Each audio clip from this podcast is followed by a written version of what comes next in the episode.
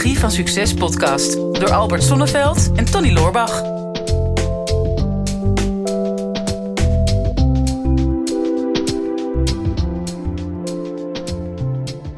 Was toch net weer een feestje om hier binnen te komen, of niet, Albert? Lekker aan de bar met uh, Team IMU.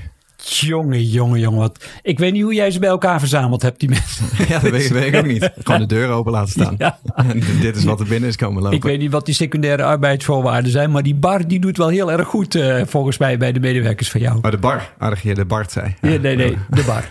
De bar. Maar, uh, nee, ja, de secundaire arbeidsvoorwaarden die zijn niet helemaal openbaar. Maar uh, dat trekt inderdaad een hoop bijzondere mensen aan. Ja. Maar het is, het is wel apart. Dus ik, ik kom hier zelf graag op kantoor. En niet per se omdat het mijn kantoor is, maar gewoon de vibe die hier hangt. En jij zult het ook gemerkt hebben elke keer als je hier langskomt, dat het, dat het een heel uh, warm onthalen is altijd. Om gewoon even, even in de IMU-vibe te zijn. Ja, heerlijk. Het voelt altijd een beetje als een uh, warm bad. De mensen zijn altijd super enthousiast, blij. Mm -hmm. Ik weet ook niet wat, het, wat dat dan weer is, dat ze blij zijn dat ik kom. Ze zijn ook altijd weer blij als ik wegga. Mogen.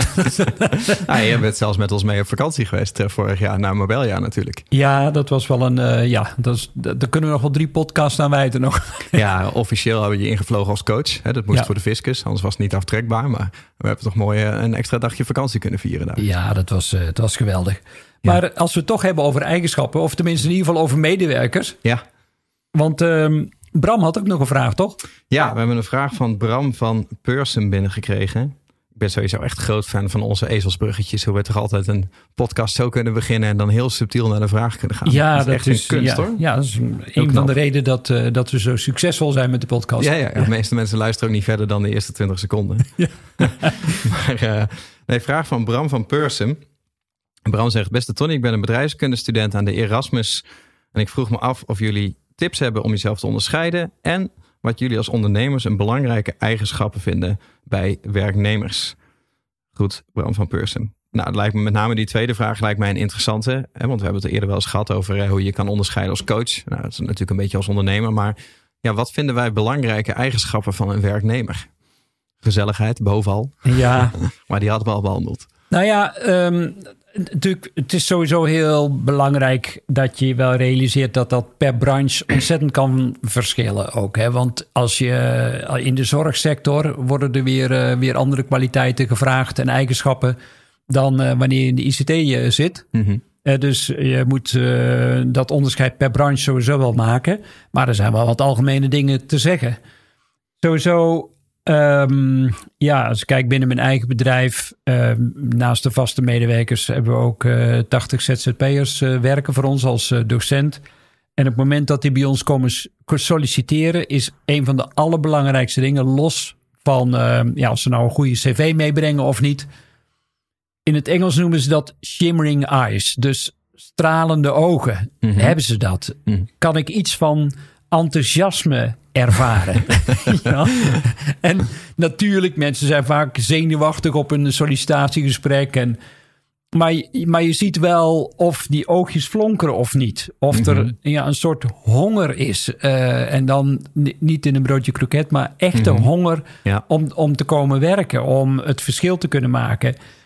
En als er iets is van een soort matheid of een, ja, een soort opgelegde onverschilligheid dan haak ik al meteen af in de eerste seconde al zo. Ja, ja maar het is, het is ongelooflijk um, als je dat niet ervaart. Wij zijn allebei werkgever, dus wij krijgen vaak sollicitanten. Ik denk, ik heb meer dan 100 sollicitatiegesprekken gevoerd in mijn leven. En van mensen die bij mij wouden komen werken, niet andersom. Ja. Niet dat ik slecht ben in solliciteren. Ja. Maar um, als ik daarnaar kijk, als je daar niet in zit, is het moeilijk te geloven. Maar het, het niveau is, is echt zo extreem laag als het om solliciteren aankomt. Sowieso bij studenten weten wij dat van 9 op de 10 mails die wij krijgen beginnen altijd met: Ik ben die en die, ik studeer deze opleiding. Ik moet van mijn opleiding een stage volgen.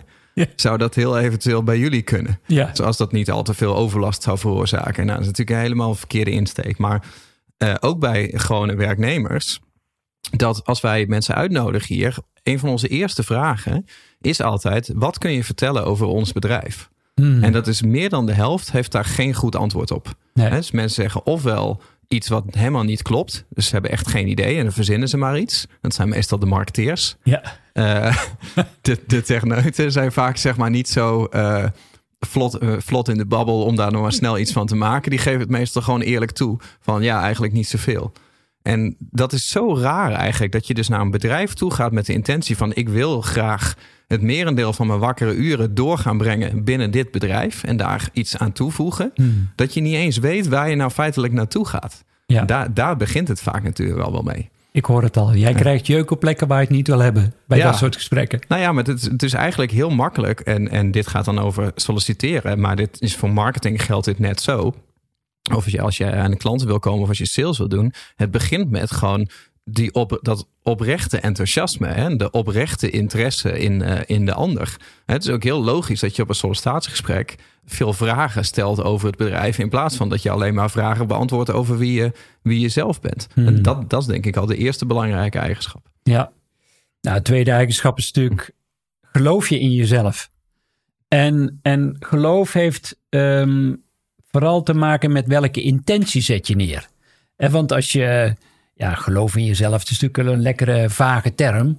En, en sowieso mezelf. Ik, ik heb ongeveer 30 jaar al gedaan over de vraag bij mezelf, maar ook bij anderen van, ja, ik zou meer mezelf willen zijn. Dan moet je meer eten. Ja, ja. Ja. Maar dan denk ik, ja, waar, waar, waar houdt dat op? Weet je, dus ehm, eh, wie is mezelf? En je, je bestaat natuurlijk uit heel veel verschillende delen van jezelf. Ehm, maar wie zou je willen zijn in je werk? Hoe, hoe, wat, wat is dan de intentie? Waar verlang je dan naar? Wat, wat wil je neerzetten? Waar wil je het verschil in maken? Eh, eh, en als je dan jezelf bent, hoe, hoe ziet er dat dan uit in gedrag? Hè, want veel mensen kunnen wel een paar prachtige containerbegrippen eh, dan eh, formuleren voor zichzelf. Hè. Ja, ik, ik ben mezelf wanneer ik nou ja, mezelf vrij voel of wanneer ik eh, nou ja, eh, met veel enthousiasme aan de slag kan. Maar hoe ziet er dat uit in gedrag? Dat, is, dat wil ik dan vooral zien. Als ik, ik maak jou een dag mee op je werk. Wat doe je dan vooral wel? Niet alleen ten aanzien van de werkzaamheden, maar ook ten aanzien van de collegialiteit. En hoe ziet er dat dan uit als jij jezelf bent? Ben je Ja. dan meer, eh, ja, ja, meer geconcentreerd bezig? Of ben je vooral iemand die sociale contacten opzoekt? Ben je in verbinding tijdens de pauze? Ben je bereid om voor iemand anders een kopje koffie te halen? Eh, nou, noem het maar op. Ja, nou ja, maar ik denk ook wel dat het interessant is om erover na te denken. Van, hè, als jij dan eh, gekozen hebt voor een bedrijf waarvan denkt van oké, ik wil echt heel graag bij dit bedrijf werken. Dat je van jezelf al weet van waarom wil ik nou precies bij dat bedrijf werken. Dat neem je al mee. Eh, naar, naar bijvoorbeeld een sollicitatie. Maar vervolgens weet je ook van nou, in wat voor functie ga ik dan terechtkomen? En ja, vertoon je inderdaad gedrag wat, wat past bij deze functie. Ik vind het wel interessant als ik kijk naar de mensen die hier werken. En wij hadden ooit bijvoorbeeld, eh Danielle kwam hier solliciteren. Ehm, en dat is een creatieveling. En eh, wat zij had gedaan was dat ze haar sollicitatiebrief in dezelfde stijl als onze website had gemaakt. Dus die had ons een soort van IMU design sales page toegestuurd als eh, sollicitatie. Denk, hey, oké, je laat meteen zeg maar de functie die jij gaat eh, bekleden, dat laat je nu meteen al in je gedrag zien hoe jij werkt. Hè, maar in dezelfde week kwam Joost hier solliciteren. En Joost kwam meer voor technische support. En die was veel rustiger, maar met name met, met een heel groot geduld. En denk, ja, dat moet je wel hebben op de technische support. Ja. En denk, ja, dan laat je meteen dat gedrag zien. En grappig, we hebben ook een tijdje geleden een ontwikkelaar gehad. Ik zal hem niet bij naam noemen, maar ehm, die liet zeg maar gedrag zien wat wij dachten dat paste bij de functie waar die voor kwam. En dat was een programmeur. En wij hadden een beetje wel, wel een beeld van een echt goede programmeur, hoe die qua persoonlijkheid is. En die kwam hier solliciteren in de zomer, in augustus. Het was echt 30 graden buiten. Maar hij stond hier echt in een dikke winterjas met een bondkraag. Stond hij hierboven. zich helemaal kapot te zweten. En hij zegt, eh, god jong, wat heb je een dikke jas aan? En hij zegt van ja, eh, dat komt. Ik heb ooit wel een zomerjas gehad. Maar eh, je raadt het al. en wij hadden zoiets van nee, want er is helemaal geen context voor. Zegt hij ja, eh, zakken uitgescheurd hè? Te dunne stof. en dat vonden wij zo legendarisch. Want het was voor hem zo logisch dat hij denkt: van ja, ik heb heel veel spullen. Die zitten in mijn winterjas. Als het dan zomer wordt en ik doe die spullen allemaal in mijn zomerjas, dan is dat te veel. En dan scheur mijn zak uit. Oftewel, ik kan nooit van mijn leven meer een zomerjas aan. Daarom heb ik altijd een winterjas aan. en denk: oh, wat een geniaal type. Die moet ik hebben. Want Ja. die, die is heel gefocust op één ding. En die kan heel goed verbanden leggen. En denk, nou, dat is misschien een gek voorbeeld. Ja. Maar ik denk, ja, dat past wel bij de functie die wij in gedachten hadden. Ja, misschien moet je ook eens aan een verpleger denken. Die kan ook goed verbanden leggen, maar dat is weer... zijn weer andere, andere verbanden waarschijnlijk. Ja, klopt. Nou, Ja, maar goed, ga Wat, verder met wat ook belangrijk is van die eigenschappen is dat ze competitief zijn. Ehm, en competitief, dat zit voor mij ook altijd. ehm, ik kan sowieso heel slecht tegen mijn verlies. Maar ik wil altijd winnen op alle vlakken. En daar zit een, een verlangen in om te groeien, om te ontwikkelen, om altijd voorbij de comfortzone te gaan. En dat, dat wil je wel. Wat je, wat je vaak ziet bij medewerkers is dat er al vrij snel na de gewenningsperiode, hè, want ja, dat is er altijd, en dan en op een gegeven moment komt er een soort van zelfsprekendheid ingeslopen in het gedrag.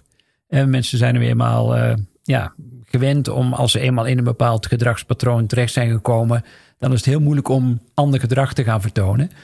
En die vanzelfsprekendheid, die kun je met name weer uit elkaar trekken door eh, te zorgen dat je competitief bent.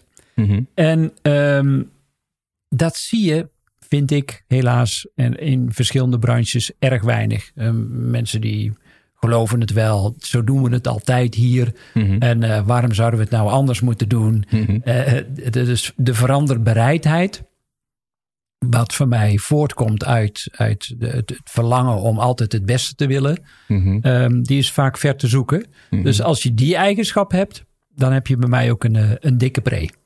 Ja, dus we hebben, we hebben er nu drie. Hè? Dus het begint met, een, met het oprechte enthousiasme. En een oprechte interesse in waar je wil werken. Vervolgens eh, eh, de persoonlijkheid die je daarvoor nodig hebt. Hoe, hoe vertaalt zich dat in je gedrag? Hè? Dus kan je dat concreet maken en eh, rondom de containerbegrippen blijven. Ik heb eh, doorzettingsvermogen en ik ben een teamplayer. Iedereen is een teamplayer. En de Ja. mensen die het niet zijn, die zullen het niet toegeven. Nee. Dus hè, zo- zoek iets wat iemand anders niet is of wat inderdaad gewoon uniek is voor jou. En ten derde dan competitief. Heb je er nog meer? Meer eigenschappen. Ja, ik, ik vind het ook altijd wel fijn als mensen bereid zijn om risico te lopen. Mhm. Ehm, want ja, en dat gaat in de eerste instantie zeg je, ik geloof in mezelf. Eh, ja, mijn uitspraak is altijd van, is het eh, eerst zien en dan geloven of is het eerst geloven en dan zien? Mhm. Ehm, ja, de enige constante in het leven is dat alles verandert. En ben je bereid om daarin mee te veranderen? Maar ja, daarvoor ontkom je er niet aan dat je, dat je ook risico durft te lopen. Eh, Hoe meer dat je dat durft te laten zien ook. En het wil niet zeggen in ieder beroep. Hè, als je registeraccountant bent, dan weet ik niet of het nou zo nodig is dat je altijd bereid bent om risico te lopen. Het is altijd leuk als je bij een advocaat komt. Hè, die tegen jou zegt van nou een van de positieve eigenschappen die ik heb... is dat ik niet, niet bang ben om risico te lopen. Maar Iemand ja, in de meeste, uit de in- moet houden. In, de- in de meeste eh, eh, beroepen is, is dat wel zo. Dat je, Mhm. het, dat je het ook fijn vindt om, ehm, om dingen te onderzoeken. Dat je daar ook een bepaalde nieuwsgierigheid naar hebt. Mhm. En dan ontkom je er niet aan dat je ook weer buiten die gebaande paden wil. En zeker in deze tijd, eh, waarin er zoveel zo snel verandert. Ehm, ja, die veranderbereidheid die moet groot zijn. En die kan alleen maar groot zijn op het moment dat je ook bereid bent om risico te lopen. Nou ja, maar dat, is nog wel interessant. Hè? Dat ehm, zeg maar eh, willen leren en willen ontwikkelen. Dat is in principe een positieve eigenschap. En dat is eh, wat je vaak ziet bij mensen die net van de opleiding komen. Dat nemen ze ook mee als wapen in een sollicitatiegesprek van ik wil graag leren. Alleen wat ik vaak ervaar is dat het met een verkeerde intentie eruit komt. Als ik hier mensen op de bank heb zitten, dan heb ik heel vaak de vraag die ik bij mezelf stel van deze persoon, komt hij iets halen of komt hij iets brengen? Ja. En meestal is het het eerste. Hè? Als iemand zegt van ik kan hier heel veel leren en ik kan hier carrière maken en met een acht ondertoon van zodra ik alles geleerd heb, dan ga ik weer weg. Ja. Dan is dat voor mij als werkgever in principe helemaal niet aantrekkelijk. Nee. Pas als je de nuance erbij maakt van, nou weet je, ik vind de functie zoals die er ligt, dat, dat is me op het lijf geschreven, lijkt me fantastisch. Maar ik hoop wel dat er de ruimte is om die functie te verbreden. Hè? Dus om, om mijn creativiteit erin kwijt te kunnen, om het eh, beter te maken dan dat het is, om het bedrijf te laten groeien. En om mijn functie te laten meegroeien met wie ik in het bedrijf ben. Dat is natuurlijk heel iets anders dan eh, ik wil hier zoveel mogelijk leren zodat ik kan ontwikkelen. Hè? Ja. Dus alle ik, ik, ik is niet heel aantrekkelijk als je in een sollicitatie zit. Nee. En kun je creatief omgaan met tegenslagen? Dat vind ik, dat vind ik er ook altijd nog wel één die, uh, die voor mij zwaar uh, weegt. Wat ik al zei, alles verandert. Mhm. En uh, op het moment dat je gaat groeien, ontkom je niet aan tegenslagen. Dat Mhm. is onvermijdelijk, in welke vorm dan ook. En hoe harder dat je groeit, hoe meer tegenslagen dat je krijgt. Ja. Eh, Want ja, je, je, je, je krijgt met een bepaalde vorm van stress te maken. Ehm, en, en heb je de flexibiliteit, de creativiteit om daar steeds opnieuw weer naar te kijken. Hè? Mhm. Dus voor mij ligt dan het vermogen om betere vragen te stellen aan jezelf en aan de mensen om je heen. Eh, heb je dat? Hè, want meestal draai je jezelf vast op, eh, als, het, eh, als het heel druk wordt of chaotisch of er is te veel stru- structuur gekomen omdat je in de processen en procedures terecht bent gekomen. Maar ja, ergens gaat dat kraken in Mhm. de voegen. En ehm, ja, heb je dan weer die creativiteit om daar buiten te denken Mhm. Ehm, en, en daarin mee te gaan ook. Mhm. Dat is natuurlijk een hele populaire opmerking. eh, eh, think outside the box. Nou Ja. ja, vind, ik ook zo, vind ik ook zo lastig. eh. Ja, ik vind dat altijd inderdaad. Weet je, er zijn zoveel van dat soort ooit inspirerende uitspraken zijn inmiddels een beetje doodgeslagen. Ja. En ook heel makkelijk te ontkrachten. Ik denk op het moment dat ik out of the box denk, dan was het niet out of the box, want dan was het gewoon mijn box. Want ik kan helemaal niet buiten mijn eigen referentiekader denken. Dus, dus alles wat ik bedenk is sowieso altijd inside of the box. Maar je kan wel buiten de lijnen van het bedrijf bijvoorbeeld denken. Hè, dus, dus inderdaad gewoon iets anders invullen dan dat het altijd gedaan is. En Ja. net als omgaan met tegenslag, ook daar. Want je wil gewoon iemand die met name eh, gewoon makkelijk in verbinding is. Hè? Het laatste wat je tegenwoordig wil is gewoon een werknemer die op een stoel gaat zitten en gewoon het werk gaat zitten doen wat jij op het bureau ligt. Met een rood-wit afzetlint eromheen. Van nou weet je, doe dit allemaal vooral wel en doe dit allemaal vooral niet. En als je iets goed doet, dan is dat prima. Dan gaan we daarvan uit. En als je iets fout doet, dan zeggen we daar wat van. Het is een heel gestructureerde business. Maar ik zei in het verleden altijd van als je dat doet, als je alles systematiseert en overal rood-wit afzetlint omheen zet, dan krijg je alleen maar armen en benen in dienst. Maar je wil hersenen en harten. Hmm. Maar ja, die hersenen en harten, weet je, ze zegt niet voor niks het hart op de tong. Dat komt vaak naar voren op het moment dat je iets uit wat jou dwars zit. Ja. En dat is wat je ook wil in je bedrijf. Je wil juist dat mensen aangeven wat er niet klopt, waar ze mee zitten. Eh, het burn-out percentage onder, eh, onder jongeren is al, eh, is al hoog genoeg. En er wordt een steeds groter probleem. Ik denk wat je juist wil in je team is mensen die een tegenslag ervaren, dat ze daar om hulp vragen en met elkaar over praten. In plaats van het allemaal maar in je eentje op te lossen. Ja. Nou ja, en om dat te kunnen doen, hè, om hulp te kunnen vragen, ja, hoe makkelijk of hoe moeilijk leg je contact? Mhm. Contactuele eigenschappen. Ehm, ja, is echt een super, super interessante. Want je ziet, ehm, ja, er, is, er zijn heel veel verbindingen via social media en Mhm. mensen zijn de hele dag online. Maar zijn ze nog in contact, letterlijk en figuurlijk? Want een van de belangrijkste redenen waarom dat met name jongeren ook eh, een psycholoog eh, bezoeken, is één heel groot probleem. En dat is eenzaamheid. Mhm. Nou, eenzaamheid komt voort vanuit het feit dat, het, ja, dat je blijkbaar moeilijk in staat bent om contact te leggen. Mhm. Ehm, want verbinding is een natuurlijke staat van zijn. Ik zeg altijd, je moet heel erg je best doen om uit contact te zijn. Ja. En dat kost ontzettend veel energie om, om uit verbinding te zijn. Dus waarom zou je niet op een natuurlijke manier voortdurend die verbinding opzoeken? Nou, Mhm. daar zit weer angst voor afwijzing onder. Maar dat mag je wel oefenen. Dus hoe, hoe makkelijker dat je contact legt. Ehm, met name in de opvoeding heb ik eh, mijn dochters als ik ze één ding goed geleerd heb, is iedere keer weer opnieuw eh, contact leggen. Mhm. Eh, ook in, in moeilijke of in vreemde situaties. Om hulp durven vragen, in verbinding blijven. En ja, als ik nu zie hoe ze zich ontwikkelen, en zowel in de studie als op het werk. Je, ehm, ja, ze worden met name geprezen om hun contactuele eigenschappen. Mhm. En ja, dan maakt het niet uit in wat voor baan dat je zit. Nou ja, en daar hoort denk ik ook bij, dat is een eigenschap die ik nog wel belangrijk vind. Verbinding eh, eh, vertaalt zich ook vaak naar, eh, naar vriendschap. En ehm, wij hebben hier vaak intern de, de biertjestest. Hè? Dus, dus als iemand hier op sollicitatie komt, ehm, in principe weten wij, zodra hij op de bank gaat zitten, weten we over het algemeen al wel of het een ja of een nee is. En dat is met een blind date is dat ook zo. Ja. Eh, soms, soms worden we verrast. Maar als een gesprek goed gaat hè, en iemand heeft eh, de juiste persoonlijkheid, juiste profiel, denk past goed bij het bedrijf, dan vraag ik me in mijn hoofd altijd af. Ten eerste van, zou ik met deze persoon ook een biertje gaan drinken? En als het antwoord daarop ja is, dan zit je redelijk goed. En dan weet ik dat de rest van het team namelijk ook wel een biertje met deze persoon zou drinken. Al dan niet iets anders. En de tweede vraag is altijd van stel nou dat ik met deze persoon op vakantie zou gaan. En ik zou uh, naast deze persoon komen te zitten, bijvoorbeeld aan tafel of tijdens een diner, of ik zou een kamer moeten delen of wat dan ook. Zou ik dat een probleem vinden of zou ik liever hebben dat ik met iemand anders zou zijn? En dat is ook wel een belangrijke test. Ja. Zeker als je, als je echt langere tijd met iemand gaat samenwerken, dan wil je ook comfortabel mee zijn om met elkaar op vakantie te gaan. Ja. En dat jij bent natuurlijk met ons mee op vakantie geweest. Jij weet dat. Hoe belangrijk dat is dat, dat iedereen elkaar goed ligt. Ik dacht nog aan een andere test, maar die laat, die laat toch maar eh, even zitten voor de volgende ja, podcast. Niet bij elkaar ligt. Elkaar ligt. Dat is iets anders. Volgens mij uh, hebben we weer een mooi rijtje uh, opgezomd. En, uh, en ik denk dat Bram er zeker iets mee kan. En ja, hij is nog bedrijfskundestudent. Dus we gaan ervan uit dat hij een mooi bedrijf gaat opbouwen. Ja. succes op de Erasmus daar, Bram. En, en bedankt voor het luisteren. Dit is de Psychologie van Succes podcast. Door Albert Sonneveld en Tony Loorbach. Ja, beste luisteraars, dat was hem alweer voor vandaag. Weer een aflevering voorbij van uh, de psychologie van succes. Ik hoop dat je het waardevol hebt gevonden en um, wat je ons dat ook zou willen laten weten.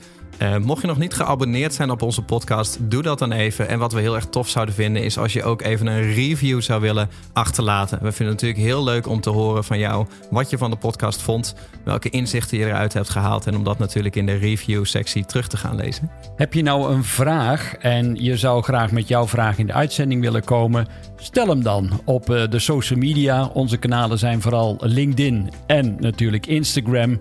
De beste vragen pakken we eruit en grote kans dat je dan terugkomt in deze podcast.